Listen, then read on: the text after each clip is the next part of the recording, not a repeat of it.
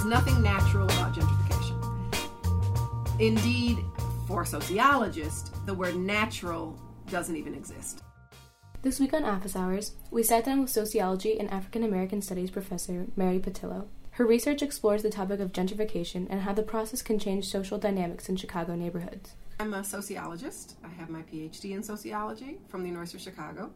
And but here at Northwestern, I am in two departments: sociology and African American studies.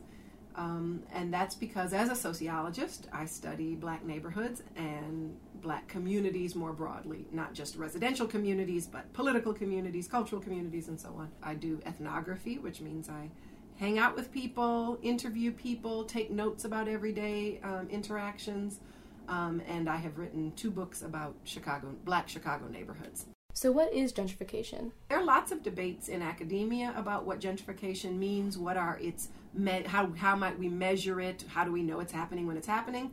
But then outside of academia, there's just all the ways that those of us outside of the university talk about gentrification, which is not always the same as how academics define it. So, if I had to define gentrification, it would be the process by which a neighborhood changes in its socioeconomic status from one time period to the next. And that change needs to be relatively drastic. And the change is always from going from lower socioeconomic status to higher socioeconomic status. Pattillo said when a neighborhood is being gentrified, housing prices can rise after more people move in, and local businesses can close after higher end chains open. Pattillo also says that gentrification can have a racial component. So, gentrification is really about socioeconomic change, but given that whites on average earn more than blacks and Latinos, and there are more whites than there are blacks and Latinos, it often is also a situation of racial change. So, where does Pattillo draw the line between mere neighborhood improvement and gentrification? So, there's no real line. I think we can think about those drastic differences. How big of a gap is there between the folks who previous who had lived there in the beginning and who live there now? How big is the gap of a gap is there in their income and their education and their occupations?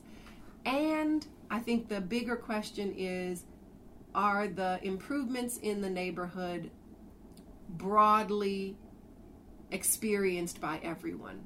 So when we see a neighborhood where a cute new cupcake shop opens up and the cupcakes are $3.50 each the family who earns $25,000 a year and has two kids is not buying $3.50 cupcakes. For them, that new business is a complete non entity. Pattillo said gentrification starts with a few investors seeking returns and a few buyers willing to take the risk and move into a cheaper neighborhood. In order for gentrification to happen, it has to a neighborhood has to begin um, with very low housing costs. Gentrification is a speculative process, a, an economically speculative process, meaning the first investors think they're going to get a big return for their money. And the only way to get a big return on your money is for stuff to be really cheap to, to begin with.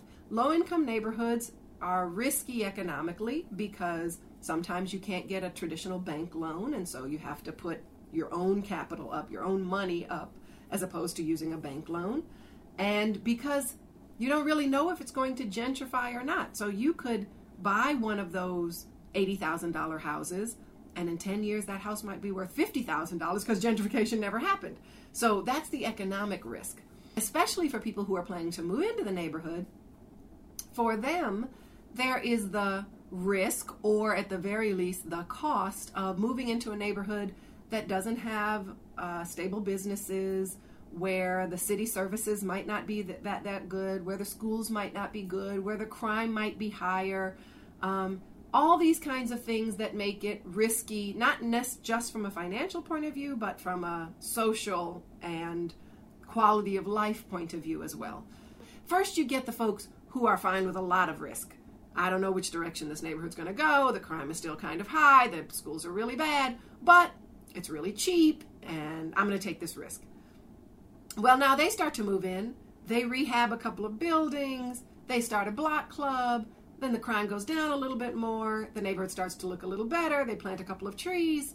And then you get a next group of folks whose risk level was not as high as the first group, but still are, you know, open to the fact that, okay, yeah, but there's still no grocery store, there's still no place, no, no child care center, but I'm still going to take the risk. And sooner or later, when you get to a point where a neighborhood is almost fully gentrified, you've now gotten to the tastes of almost everybody, and that's when the prices are super high. There is nothing natural about gentrification. Mm-hmm. Indeed, for sociologists, the word natural doesn't even exist. There's nothing. Pattillo emphasized the city government has the power to perpetuate gentrification or to stop it in its tracks. However, she said that city governments often benefit from this process. So, city government can very much set a spark for gentrification by um, investing in communities that they think are not uh, realizing their full potential. How does how do governments work? Well, they collect property taxes, they collect sales taxes. Those are the two big revenue sources. And you increase those by increasing housing values. And you increase sales taxes by increasing the number of businesses, and better yet, businesses that sell expensive things. Um, so the government has an interest in, um, you know, increasing the number of rich people in a neighborhood and will do lots of things to support developers of high end stores and so on. And it needs to be just as vigilant about supporting the needs and housing opportunities for low income folks. So I don't want to underemphasize the role of the government in um, facilitating often gentrification without also putting some of the brakes on it. So the city can do everything from start repaving streets to increasing uh, police patrols to decrease crime to um, um, what they've done in a number of neighborhoods sell adjacent lots vacant lots to the homeowner next door. Now that vacant lot is being cared for by someone. The neighborhood starts to look better. It can either require affordable housing or not. One of the ways to um, um, interrupt a process, process of rampant gentrification is to protect the affordable housing that's there through various kinds of government programs or require that when new things are built, it includes a certain number of affordable housing units. That all totally requires government subsidies and government participation in the planning of that neighborhood. According to Pattillo's research, gentrification is prevalent in Chicago. Pilsen and Little Village, which are uh, Mexican neighborhoods on the near southwest side, very much uh, threatened, I would say, by the expansion of the University of Illinois at Chicago. And, um, uh, you know, there's a lot of artist communities in the Pilsen neighborhood, which is, again, kind of the first group that is has a high risk tolerance and will move into a neighborhood. They don't have kids, that kind of thing. So, as Northwestern students move across the country for summer internships and first jobs, how can they be wary of and avoid contributing to gentrification? Pattillo said that although students may need to prioritize financial considerations, it's what they contribute to these neighborhoods that counts. You can be as conscious as you want, and then you will also have practical considerations like how much you can pay for rent, and um, you'll also have tastes. You will uh, perhaps want to live in a diverse neighborhood, and there aren't that many in Chicago, and um, and some of the diverse neighborhoods are the ones that are in the process of gentrifying, perhaps becoming less diverse, but at the very least, right now they're diverse. You know, if you really value, say, if you're going to move to Humboldt Park, which is a Puerto Rican neighborhood, if you supposedly value that diversity, then you can't complain when folks are in Humboldt Park having a birthday party on a Saturday and blasting salsa or reggaeton, and you hear it, you can't complain. Mm-hmm. yes.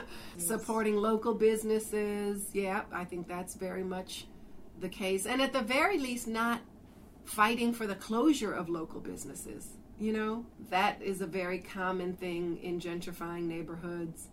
But I don't think the decision is so much at the point of deciding where to live for recent Northwestern grads, because again, you guys are young, you're likely just to be renting, it will be for a short time, but more so what you do when you get there. That was Professor Mary Pattillo breaking down gentrification and all of its implications. Thanks for listening to Office Hours on the Daily Northwestern. I'm Rachel Silverstein, and Erica Snow is my producer. The co editors of the audio desk are Molly Glick and Sam Burnitz, and the editor in chief is Peter Zadecki.